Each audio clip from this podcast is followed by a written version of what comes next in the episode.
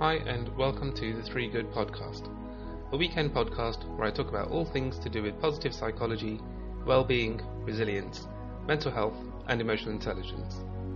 I'm your host, Sukh Pabial. Hi everyone, happy weekend to you.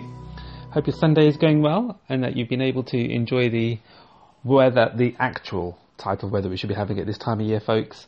Not the unseasonably warm, sunny weather that we had over the last week, which was really confusing to pretty much everyone in the UK. And now we have the normal grey clouds, the wet weather, the wind blowing, everything is as it should be. So, how are you? How's life, folks? Are you okay? Welcome to episode 25 of the podcast. That it feels like it should be some kind of milestone, and I'm not sure what kind of milestone, but it feels like it should be. So, um, yeah, I'm, I'm, I'm not sure if I should be celebrating or if I should be thinking that there's more to do. But in this episode, I'm going to be talking about what it means to me to be a British Sikh and what it's meant for me growing up as a British Sikh. And in particular, I'm focusing on this because you know, one of the things I think that I haven't really touched on yet in the podcast over the previous 24 episodes is uh, is the importance of that development of life. You know, just the growing up thing that happens. That when we go through different types of life experiences, how does that affect and impact on our maturity, emotions, identity, what we think about ourselves, what that means in terms of the people that we end up growing it to be, the types of friends and the community that we make ourselves part of, our family, the way we interact with them, you know, all of that stuff. I haven't really touched on how I think the importance of that growing up thing of life has an impact on all of that in different ways. So, in particular, I want to talk about being a British Sikh, and you know, it's something. Uh, you know, identity is something I come back to regularly as a topic. It's something which is hugely impactful on life.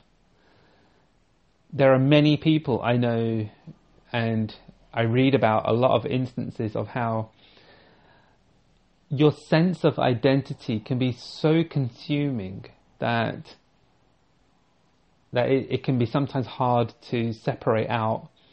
At what point do you just um, do you allow do you accept that things are just as they are, and you can't influence that? And in what ways do you think that actually no, I have to keep pushing forward on this I have to really understand who I am. And you know, in, in the um, in the news, we hear all sorts of stories from people who, you know, from people who were adopted from birth, who want to try go back and find out who their original, who their birth parents were. You know, when they're in their late 30s, 40s, 50s, what have you. Uh, through to people who uh, who have gender dysphoria and really struggle to identify with who they are as a human and whether or not they identify as being male or female, through to people who grow up in um, in families where one parent is of one uh, one race and the other parent is of a different race, and and so you have a and I'm going to say the words mixed race, and I'm not sure that's the way that it should be described, but it's the um, it's that blending of different cultures that comes together, and how do you identify with who you, which one are you meant, uh, are, you feeling more naturally pulled towards, and which one, or is there a nice healthy balance between the two? Uh, through to the way that people think about family, you know, that some people choose to outright not want to be part of their family anymore, and others see family as a fundamental part of their lives. Uh, through to kind of the whole nationalist thing that's happening of late, and not of late. Uh, when I say of late, I mean over kind of the last few years. You know, we've seen it become much more a prominent uh, topic in the news. you know, should we be nationalistic? If we are nationalistic, is that at the expense of other groups who want to be part of our nationality and who want to be part of our nation and be, you know, embrace it and be fully part of it? In the UK, you know, Brexit has really shone a light on how do we identify ourselves? What does it mean to be British anymore? And the intensity of debate that that brings about. So a lot, right? it impacts a lot clearly. And so I just want to take some time to, to think about this and reflect on my own kind of journey to that so far. This came about because over the last couple of days, I was taken back to some early Bhangra music. Um, and Bhangra, if you don't know, is a. Actually, I'm going to re, re, say that word. Bhangra, as it's said in Punjabi. Bhangra is a uh, Punjabi style of music, and it's a very fast beat paced style of music where the lyrics and the vocals are often sung and they have a lot of. Uh, it is, it's often seen as taking light of um, society and culture and norms and stuff. And it is, in some ways, it can be quite humorous, and in other ways, it can be just um, some good lyrics, and it's an enjoyable song to be able to dance to. And I'm going to play some sample tracks as we as we go through a bit later. But I was, I was listening to those, and it really got me thinking about how Bhangra has been a part of my life all the way through, right? And it's a core part of who I identify as, which is an interesting piece. So I want to just come back to the piece around uh, the original piece, I, I, guess, which is what does it mean to be growing, or, or, rather, how did I experience growing up being Sikh in Britain? And it was a really interesting one. That if I try, if I kind of trace back, know, up until about the age of ten, it wasn't something that I really ever thought about because it wasn't really ever something which was of concern to me. You know, it. Um, I had uh, I had long hair grown out because that was just how my parents chose to keep my hair, and so and that's quite a common thing in Sikh families. You know, for the boys to have their hair grown out long, and then it gets tied up in a kind of pseudo uh, pseudo turban style, uh, where you have what's called a patka or a, um, a, a kind of a uh, a covering of your head. Not a turban. Um, I, I, didn't used to have a a turban because it was too much to try and for my mum to help me do that every day, and and I used to go to the um, Gurdwara, which is the, the um, Sikh place of worship, and uh, I used to go to Punjabi classes to help me learn the language, and yeah, that used to just be a regular affair of stuff. I stopped going at a certain point because I didn't enjoy the the classes and um, uh, and and so yeah, I think that's just something that happens when when when children trying to learn a different language and it wasn't part of school, so I didn't I wasn't entirely interested in it. Um, and then I, I, remember getting to I remember that at, uh, around the age of ten, my school at the time was arranging to do a, a skiing trip and I think it was to Austria or Switzerland. And it was going to be the first time I'd ever stayed away from home without my parents. And one of the things I remember being quite concerned about was my hair. I never had to take care of my hair before by myself. And this was going to be a week long trip away. And so I remember saying to my mum, like, you know, I really want to go on this ski trip, but I don't know how to take care of my hair. And her solution was quite simple. We're just going to cut it off. And I don't know if I, I don't remember if, if I had any kind of reaction to that really, other than probably excitement that I was going to be able to go skiing and I didn't have to worry about keeping my hair. And I guess at that stage, it, um, that's when I, that's when the thing about identity starts to become a thing. Not in a conscious way, I mean, clearly I wasn't going to have this long hair anymore. So I didn't stop feeling like I was going to be Sikh, but certainly that part of that identity had ceased. And I've never, I've never grown it back since. Not in that kind of way. And I'm not sure if I ever will. I'd like to think at some point I might do, but it's not something I've ever really, con- uh, or rather, it is something I have considered. It's just not something I'm not, uh, I'm sure is something I want to do just yet. And I'll talk about why a bit later. So there was that. And then, and I remember kind of going through school and through uni and college and uni. And throughout all those years, having to kind of regularly try and think about how am I interacting with others in a way that helps them to see that um, that I, I'm I, I'm I'm learning what it means to be a, a Brit, and that I'm not trying to compromise who I am as a Sikh. And again, I'm not sure if I really got to any answers around that stuff. Right? It was. I remember, you know, having jobs at like blockbusters and having uh, temp jobs and what have you, and trying to have conversations with lots of people about lots of different things, and not really, not really knowing was I having the right kind of conversation? Is this is this what a young Indian Sikh Brit is meant to talk about? Like you know, I, I was I was trying to learn about things in the news and what have you, and sometimes that stuff would just go over my head. You know, when I was about 18, 19, 20, whatever. Um, yeah, this was the late 90s, early 2000s. A lot of that stuff just kind of went over my head. I wasn't really sure about what to think about stuff. I remember the Twin Towers attack happening, and I was at home and watching it on TV unfold, and then having the you know the inevitable conversations that you have with people on the day thereafter, being shocked at the whole the whole thing and just everything that was going on there, and the way that that changed many people's thinking about what how we understood terrorism and everything.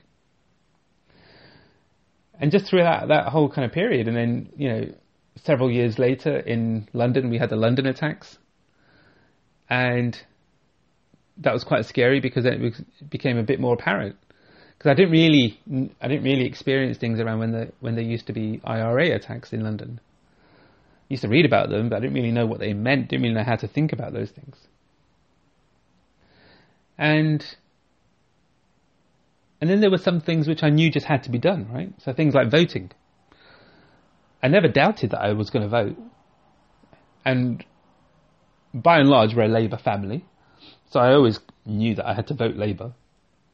So we've been fairly consistent with that. And then over the last, say, 16 years, certainly over the last four elections that I can think of, if not maybe the last five, I've been a, I've been a lot more active in my thinking about actually, do I want to vote for that party? Do I want to vote for a different party? And actually trying to understand policies and what impact that has on culture and society and what have you. And I think it was when I started to actually think about those things in terms of contribution to society type stuff. I think that's when I started to understand what it meant to be a Brit in that way, right? And along the way, you know, things happen. You end up having to go to hospital for different things. I remember having to go to hospital because my appendix needed to be taken out. And so there was probably about a week or so that I had to spend in hospital after that. And having great care, actually. You know, had a, I was lucky enough to have, um, have caught it in the, before it ruptured and they took care of me. A week later I was allowed to come home. College being a generally good experience, you know, all of that kind of happening in that way. And then in my early 20s, my mum had breast cancer, uh, and thank, thankfully they were able to catch it early and they were able to remove it. And then experiencing the care that the hospital were able to give her during that period. And those kind of experiences are important because they also help you to understand this is what the culture is about, this is what it means to be a Brit how fortunate we are to have the NHS, and and things like that become quite quite embedded. You know, they become quite firm about, oh yeah, this is what it means to grow up in this country, And then the education system teaches you about kind of the fortune of being able to study and being able to advance your capability, your thinking, with a view that at some point you're going to use that for the benefit of society in some way. Through to through to the the you know I've had I think five or six different roles in the last 16 years. I've had a proper job. I, and when I say proper job, I mean like you know not your kind of temp job, not your uh, Saturday job type thing. You know, even when I worked at Blockbusters, I didn't really ever think of that as a proper job. It was just kind of a, a way to be able to help fund me going out with friends and what have you. And so there was a lot of that stuff which kind of just naturally grew. Yeah, naturally just became part of. Yeah, this is. I totally understand what it means to be a, a to be a Brit. And I often used to laugh when I used to go abroad and you know I'd be with friends and then we'd be in America or something and I remember going to the mall and you'd be in like one of the shops and then you'd hear another Brit couple uh, or another uh, Brit set of friends or what have you. And you turn around and go, "Oh man, it's so good to hear another British voice." and it'd be quite funny because it's it's it's like uh, so there's a, there's that sudden kinship, you know, there's that sudden um, sense of connectedness that you have, which is a very different experience, of course, when you're in England and you're with, you're surrounded by the people that are naturally speaking in the same uh, accent as you are. And, and I think about all of these things, and they're they're quite interesting actually because it, it often then makes me think. I wonder if there was a certain point at which I was, I realised I was proud to be Brit. I don't know if there was, but I do remember along the way thinking, and you know, even to the day, just um, and, I, and still thinking, I am proud to be a Brit. And I'm, and it's not in a nationalistic way, you know, not in a um, I want to keep others out. This country belongs to me kind of way. Because I, if anything, I've experienced a very tolerant society. I've experienced a society where I've been allowed to take part in society as much as I can, and I've been able to contribute back. I think in in uh, in a, uh, as much as I can. And clearly, I've still got more to do, and you know, I'm only 41. There's hopefully many uh, many good years ahead of me uh, in which I can still offer that contribution and, and do that back to and for society. And I don't ever really think there was the point where I ever thought, I don't believe I'm a Brit, you know? and at the same time, it, it, makes me curious because I know that there are some uh, some people from ethnic minorities who are quite nationalistic about their belief about being a Brit, which I often find quite intriguing, actually, because as second generation, third generation immigrants into the country, where you know our parents, our grandparents have been here, they've gone through their hardships to enable us to be able to have better lives, and we're here in the main having better lives. Um, clearly, there are some who are still having quite hard, quite regular hardships for being an ethnic minority in this country. Um, I, but like I say, I've been quite privileged and fortunate to not have had a, that, not at least not explicitly, not directly to me. And when, I hear uh, people from ethnic minorities, you know, want to exclude certain groups from society as being British, just really makes me wonder is like but how how are you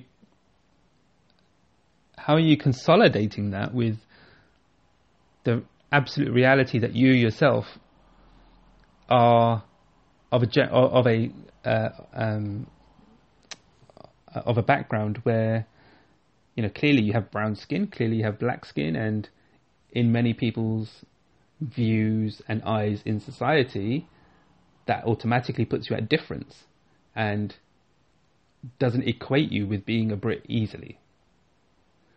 And yet we're and yet we hear from some of those groups that they are advocating for certain groups to not be part of British culture. I just don't know how people reconcile that. You know, I just don't. I genuinely don't know. And like I say, I'm quite fortunate that I've never I've never had that upbringing. I've never had that surrounding or that kind of thinking where I, where I want to be exclusive in that way. That's just not. I guess it's part of me as well. You know, I'm not an exclusive kind of person. I don't want people to feel like they can't be part of something. So that then, and, and then other pieces then that start to fall into place around that are.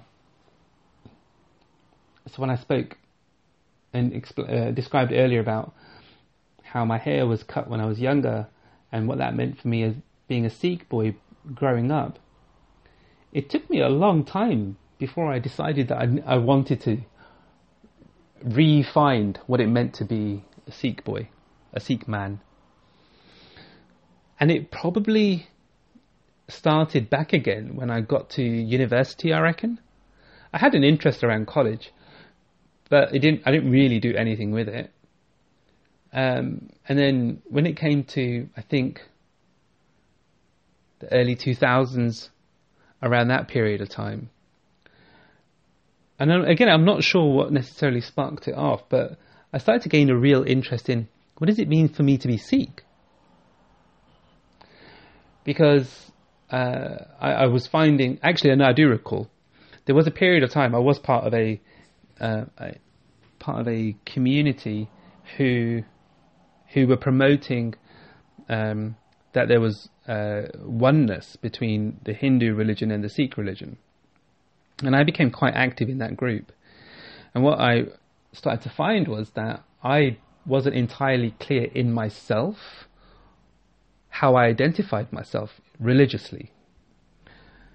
And over several years, I really started to become aware that I needed to understand that much more acutely for who I was. So I started to do a lot more reading around that, a lot for myself, a lot more reading around. What does it mean to be Sikh? Who were our Sikh gurus? How did, what did they preach about life? What did they preach about God? What did they preach about living? How to treat others? Spirituality, community, all of these things. And so I started to take the time to really try and understand those things in much more full ways. And what I started to understand from all of that was I was I was excluding myself from Sikh society and Sikh communities. And I didn't need to. There's a lot of openness there for questions to be asked and for to be able to gain that kind of education. And I remember going to a camp to learn about being Sikh. Not about being Sikh, that's the wrong way to describe it, but it was just a, an immersive religious experience for a week, which I really enjoyed because it really helped me to understand if I wanted to become a practicing Sikh uh, in the um, Sikh lang- in, in, the Sikh um, religion, we call it being Amritdhari, which which means that you're blessed uh, and that you are um, uh, what's the word? You are, um, and you're baptized um, to being a, a, full practicing Sikh. And it helped me to understand what it means to live in that kind of, uh, with, with, that devotion and with that commitment to the religion. And I d- decided that I'm not ready to do that, not yet there was because it is a fair commitment to living a particular type of lifestyle, and it's and it's more around the uh, the daily discipline of prayer of uh, of the way that you behave with others. Uh, uh and by that I mean the selfless acts that you are required to perform on a regular basis, the um, the daily routines that you need to have and make sure you adhere to, the prayers that you need to commit to. There's quite a bit about the way that the lifestyle of an Amritdhari Sikh meant that I just didn't think I could commit to that because I was I wanted to be able to explore other things in life and I, I didn't feel that they were compatible and I, I, think I still believe that to a certain extent. I still think that I'm not ready for that in myself. I don't. I don't think I'm ready to go down that full spiritual path. even though I do a lot of spiritual thinking, even though I do a lot of thinking about what it means to think about God in, in many different ways. But coming back to what it means to be Sikh, I, I, it really did start to define or help me create more of an identity about who I wanted to be. And certainly there were some core tenets to what I was hearing and what resonated best with me. And around that, there were some uh, some of the core elements of, of how Sikh should act. One of those being around the selfless acts and the charity that you're that you can commit to as a as a person. That definitely resonated. So I try and do helpless, helpful things for others as often as I can, without expectation of anything back. I try to do things for charity. I try to do things uh, for community, um, and and so certainly that was something which was influential because as a Sikh, I believe that that's what should we should do, and it's a core value that we teach around.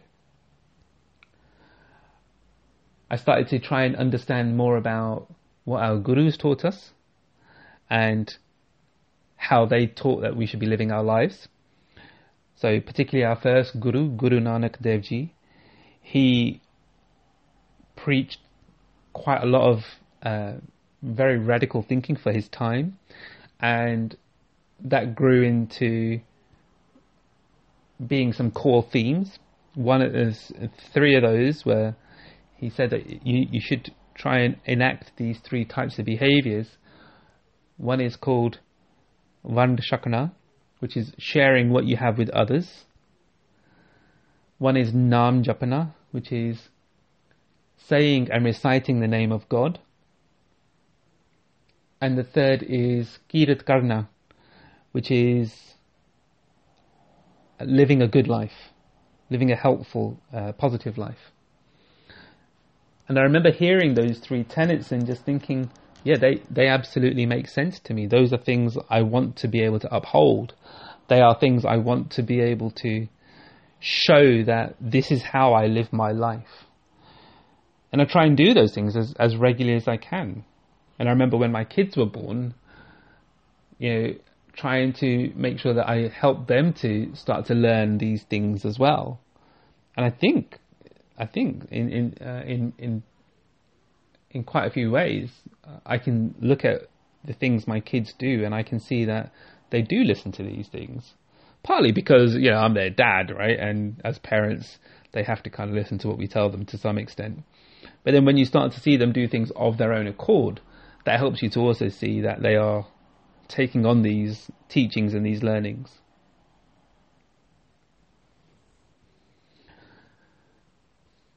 And then I guess one of the other things that has always been a constant for me throughout my life has been the importance of community as a Sikh. You know, one of the key things around, and I spoke about this in the episode on uh, the importance of community on the podcast, is that in in the Sikh religion, we are taught that the community, having a community, is a blessed thing. It's it is through a community that you become wise, that you become learned, that you are able to dis- define and decide what you want to do with and for each other. And without community, you you you will miss something vital to be human. And and so that's always that's that's been a very regular thing for me. And I'm sure it's biased much of my thinking about how I live my life and the work I do and um, a lot of the thinking I do in that space. So that's always been an interesting piece for me growing up about how, and that journey of discovery in my religion and how that, I think that ends up, you know, shaping who I am to this day. And like I say, I'm I'm sure there's more to do in with with my with my discovery of being Sikh and I'm I'm unsure whether or not one day I will become Amritdhari, whether whether I will become a practicing Sikh. I think I I think I try and uphold the principles as best as I can, and am mindful that although I identify as being Sikh, it uh, um, I don't show it through because there's a there, there's a distinct look for a Sikh person where they have the um, the unshorn hair, so they tighten the turban, they have the beard, they wear the five Ks, which are identity markers for what it means to be Sikh, and I don't I don't have and I don't wear all those. So there's a certain element of kind of just day to day living where I try and I try and be this this uh, version of being Sikh as best as I can without committing fully. And then linked very closely with that as well, and this comes back to the music I was talking about earlier, is is the difference between being Sikh and being Punjabi. And this one often comes as something as a bit of a confusion, I guess, to, to many people. That because the Sikh religion was largely born out of the state of Punjab in North India, the two are, are very strongly linked. And to such an extent that sometimes we hear things t- spoken about about Sikh people, which is untrue, and it's more attributable to Punjabi culture than it is to the religion. And the kind of things I'm talking about are things like the cuisine, things like uh, the music, and things like the drinking culture of Punjabis. So Punjabis are known very strongly for being quite heavy drinkers particularly like, if you've ever been to a Sikh wedding or a Sikh party of some sort, you will most likely have experienced that there is very free flowing alcohol for the whole duration of the kind of reception. You know, I had it at my wedding, I've had it at my parties, at family parties we've been at, other family weddings. It is just, it's a staple of pretty much most Sikh families' uh, celebratory events. What can often be challenging is that it's not because we're Sikh that that happens, it's because we're Punjabi. And the difference there is that the Sikh element is the